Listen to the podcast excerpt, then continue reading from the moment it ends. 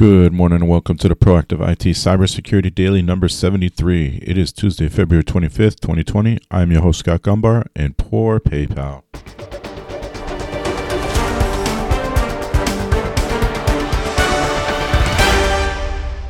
This podcast is brought to you by Nuage Tech, a client focused and security minded IT consultant based in central Connecticut. You can visit us at nuagetech.com. That's N W A J tech.com. Good morning, everyone.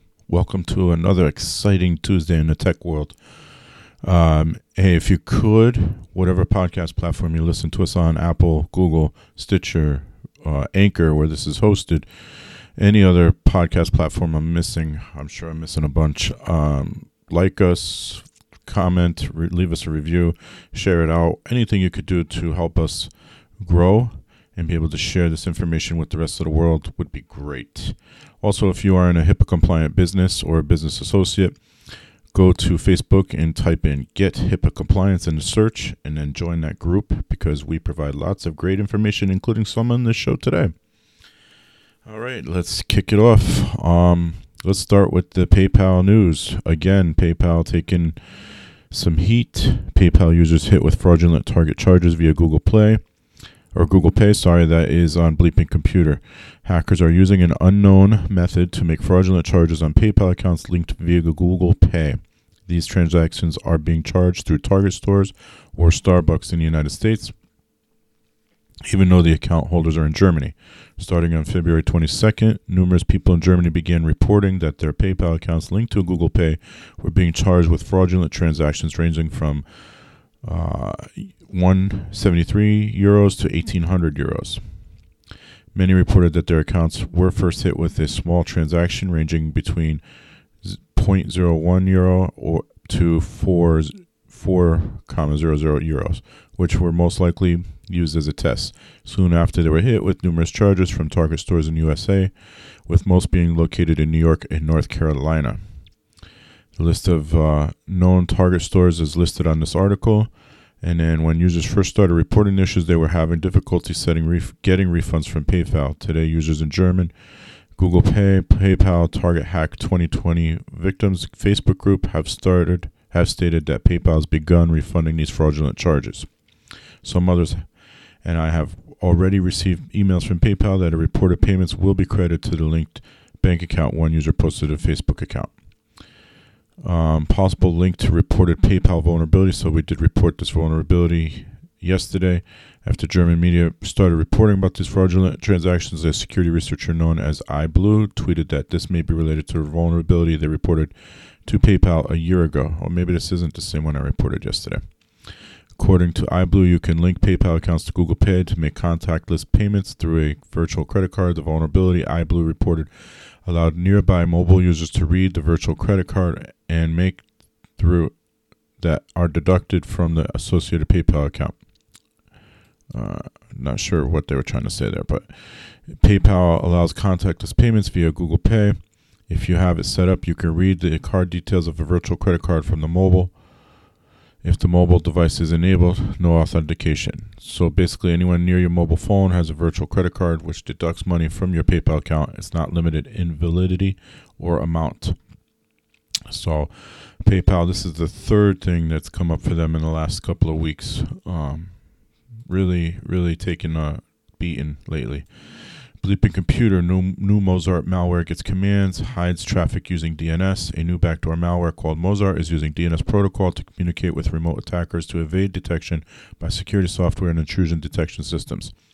Typically, when a malware phones home to receive commands that should be executed, it will do so over the HTTP or HTTPS protocols for ease of use in communications using HTTP or HTTP HTTPS communication to communicate, though has its drawback is security software normally monitors this traffic and for malicious activity. If detected, the security software will block the connection in a malware that performed the HTTP or HTTPS connection. In a new Mo- Mozart backdoor discovered by Malware Hunter team, the malware uses DNS to receive instructions from attackers and to evade detection.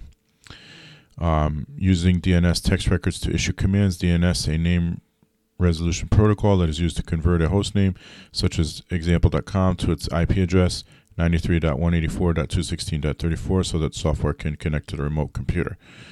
Uh, so essentially, what's happening here is this Mozart malware is phoning home using DNS, and they're using DNS IP address. Well, they're using IP address uh, right now, anyway, of um, 93.188.155.2. So uh, to stop this, you can block that. However, they're going to change that. So then that method is just um, just a waste of time.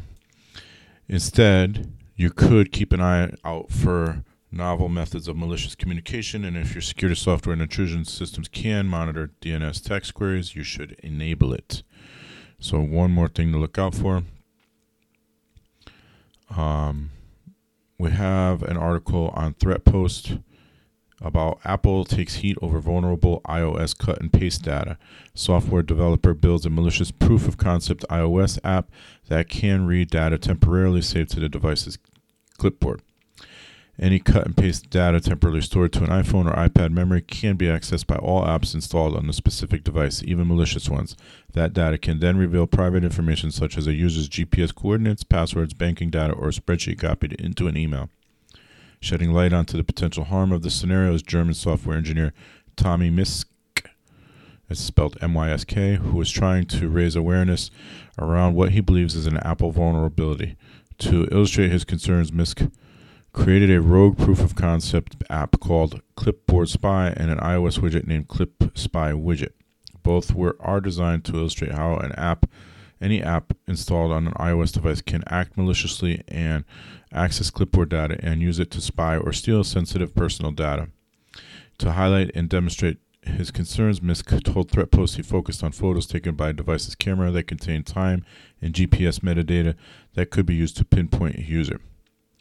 So, uh, Apple, you know, he might be looking. Apple has a pretty high bounty um, reward program, so he might be looking for that. But you know, it's a legitimate concern. So we'll see if that develops into anything. Malvertising, back to bleeping computer, malvertising in government enterprise targets old software and Macs. A new report on malicious advertising underscores the importance of using modern web browsers and making sure your operating system is up to date with the latest security updates to prevent being infected. When threat actors perform malicious advertising or malvertising, they target their ads at specific web browsers and operating systems.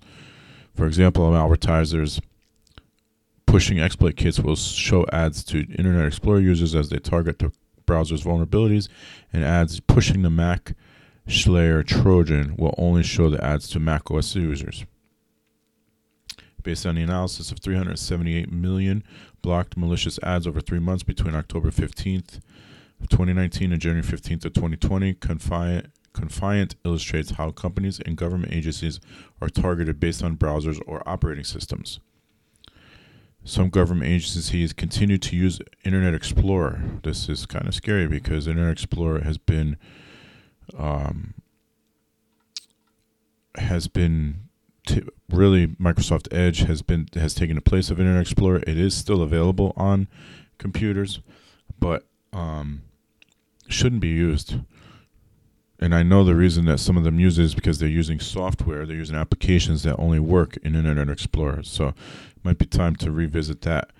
Uh, Macs are targeted more in Fortune 100 companies. So there was a report last week that Mac actually was targeted more than Windows for malware last year.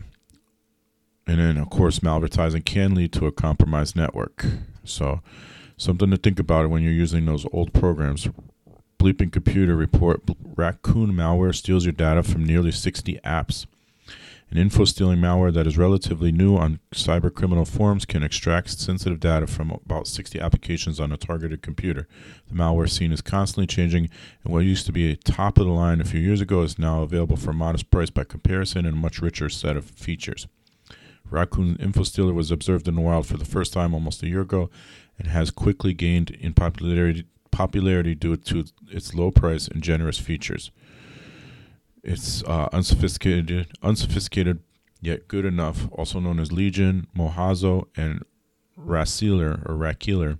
The malware was initially promoted only on Russian-speaking forums, but it soon made its entrance to the English speaking space. The malware was first seen in the wild April 2019 and it is distributed under the Malware as a Service MAAS model for $75 a week or $200 a month.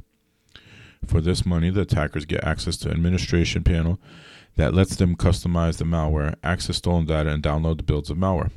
This model is widely adopted today because it opens the door to a larger number of cybercriminal customers, many lacking the proper technical knowledge but compensating in business experience. An analysis from CyberArk around found that it was written in C++ and is far from being a complex tool. However, it can steal sensitive and confidential information from almost 60 programs, browsers, cryptocurrency wallets, email, and FTP clients. All the popular browsers Chrome, Firefox, Microsoft Edge, Internet Explorer, Opera, Vivaldi, WaterFox, SeaMonkey, UC Browser are on the list of targets, along with more than 20 other solutions which are robbed of cookies, history, and autofill information. And guess what's stored in that information? Hot cryptocurrency apps like Electrum, Ethereum, Exodus, Jaxx, and Monero are of interest searching for their wallet files in the default locations. However, however, Raccoon also can scan the system to grab wallet.dat files regardless of what where they are stored. From the email client software category, Raccoon looks for data from at least Thunderbird, Outlook, and Foxmail. Uh, so one more thing for you to look out for, and if you weren't aware that malware as a service was a thing, now you are. Um, Windows 10 gets temp patch for critical flaw fixed and buggy update. I meant to f- report this yesterday, somehow I missed it. Until Microsoft releases a permanent solution for the troublesome KB453 2693 update, enterprises with Windows 10, 1903, and 1909 are forced to delay applying the security fixes that come with it. For the remote code execution vulnerability in Internet Explorer 9, 10, and 11, tracked as CVE 2020-0674, though there is available a temporary third-party fix. There is information that this vulnerability has been exploited in wild in limited target attacks, which makes it more concerning to companies. Attackers can leverage it to silently execute arbitrary commands on an unpatched system when the user visits a spe- specially crafted website. The severity of the issue prompted Microsoft to provide a short term patch until KB4532693 became available. However, it became with a note about possible negative side effects for features using the JScript.dll file. It also causes printing to fail on HP and other USB printers. Next came Patch Tuesday, delivering the KB4532693 update that should have solved the problem but created even more problems. If you're not in the loop about trouble it creates for some users, check out so they have a link to another article if the TL semicolon DR of it is that the update prevents restoring the original user profile, leaving a temporary profile instead. The data is not lost, it is stored in a .00 or .ba. Okay, so we, we reported this where people were losing profiles, and actually, I saw, funny enough, somebody posted it on Craigslist that same problem and wanted to know if anybody had a solution. Um, so, that is the short version of it. That's what TL slash uh, semicolon TR DR is too too long. Don't read is what that stands for. But um, so there's an issue. There is a temporary fix. Hopefully they get it addressed soon. And then finally, we have uh, we didn't have any HIPAA breaches to report this morning, so that's good news. However, UW Medicine faces class action lawsuit over 974,000 record data breach. Several lawsuits filed against healthcare organizations over data breaches in recent weeks, with University of Washington Medicine the latest to face legal action for exposing the PHI of patients. The lawsuit has been filed over a December 2018 data breach that saw the personal information of 974,000 patients exposed over the internet as a result of a misconfigured server. Misconfigured server contained an accounting of disclosures database that included patient names, medical record numbers, a list of parties who had been provided with the patient data and the reason why the information was disclosed. Some individuals also had information exposed relating to a research study that were that were enrolled in their health condition and the name of the lab test that had been performed. For certain patients, sensitive information was exposed, according to the lawsuit. That includes a patient's HIV test taking history and, in some cases, the patient's HIV status, social security numbers, financial information, health information, health insurance information, and medical records were not exposed. Uh, the server configuration occurred on December 4th. Oh, I'm sorry, the server misconfiguration occurred on December 4th, 2018. UW Medicine was alerted to the breach when a patient discovered a file containing the records that had been indexed by Google. UW Medicine found and corrected the misconfiguration on December 26, 2018, so that's 22 days later. UW Medicine explained in a press release issued on February 20, 2019, that the database was accessible for a period of three weeks, and UW Medicine worked closely with Google to have all indexed information removed from Google servers. That process was completed on January 10, 2019.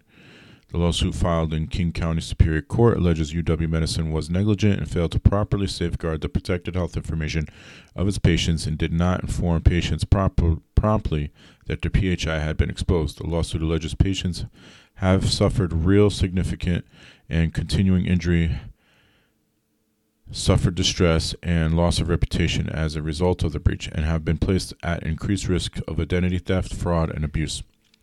Lawsuit also references an earlier UW Medicine data breach as further evidence of inadequate information security practices. A 2013 malware infection that occurred as a result of an employee opening an infected email attachment. That inc- incident impacted 90,000 patients. The investigation of the breach by the HHS OCR found UW Medicine have violated the HIPAA security rule by failing to implement adequate policies and procedures to prevent, detect, contain, and correct security violations in 2015, UW Medicine settled the case with OCR for $750,000 and agreed to adopt a corrective action plan that included conducting a comprehensive risk analysis of security risks and vulnerabilities and develop an organization wide risk management plan. Um, so, with that being said, this is the second lawsuit to pop up this week around HIPAA HIPAA breaches, and um, again illustrates what I've been saying for, for a little while now that um, OCR penalties are not going to be the end of your financial burdens under HIPAA breaches. So, it's 900 and was it 970,000 people? Yet 974,000 records breached in a class action lawsuit. That's going to be a hefty lawsuit if if it does come through. So um, that is going to do it for this edition of the Cybersecurity Proactive Daily, the Proactive IT Cybersecurity Daily. Until tomorrow, stay secure.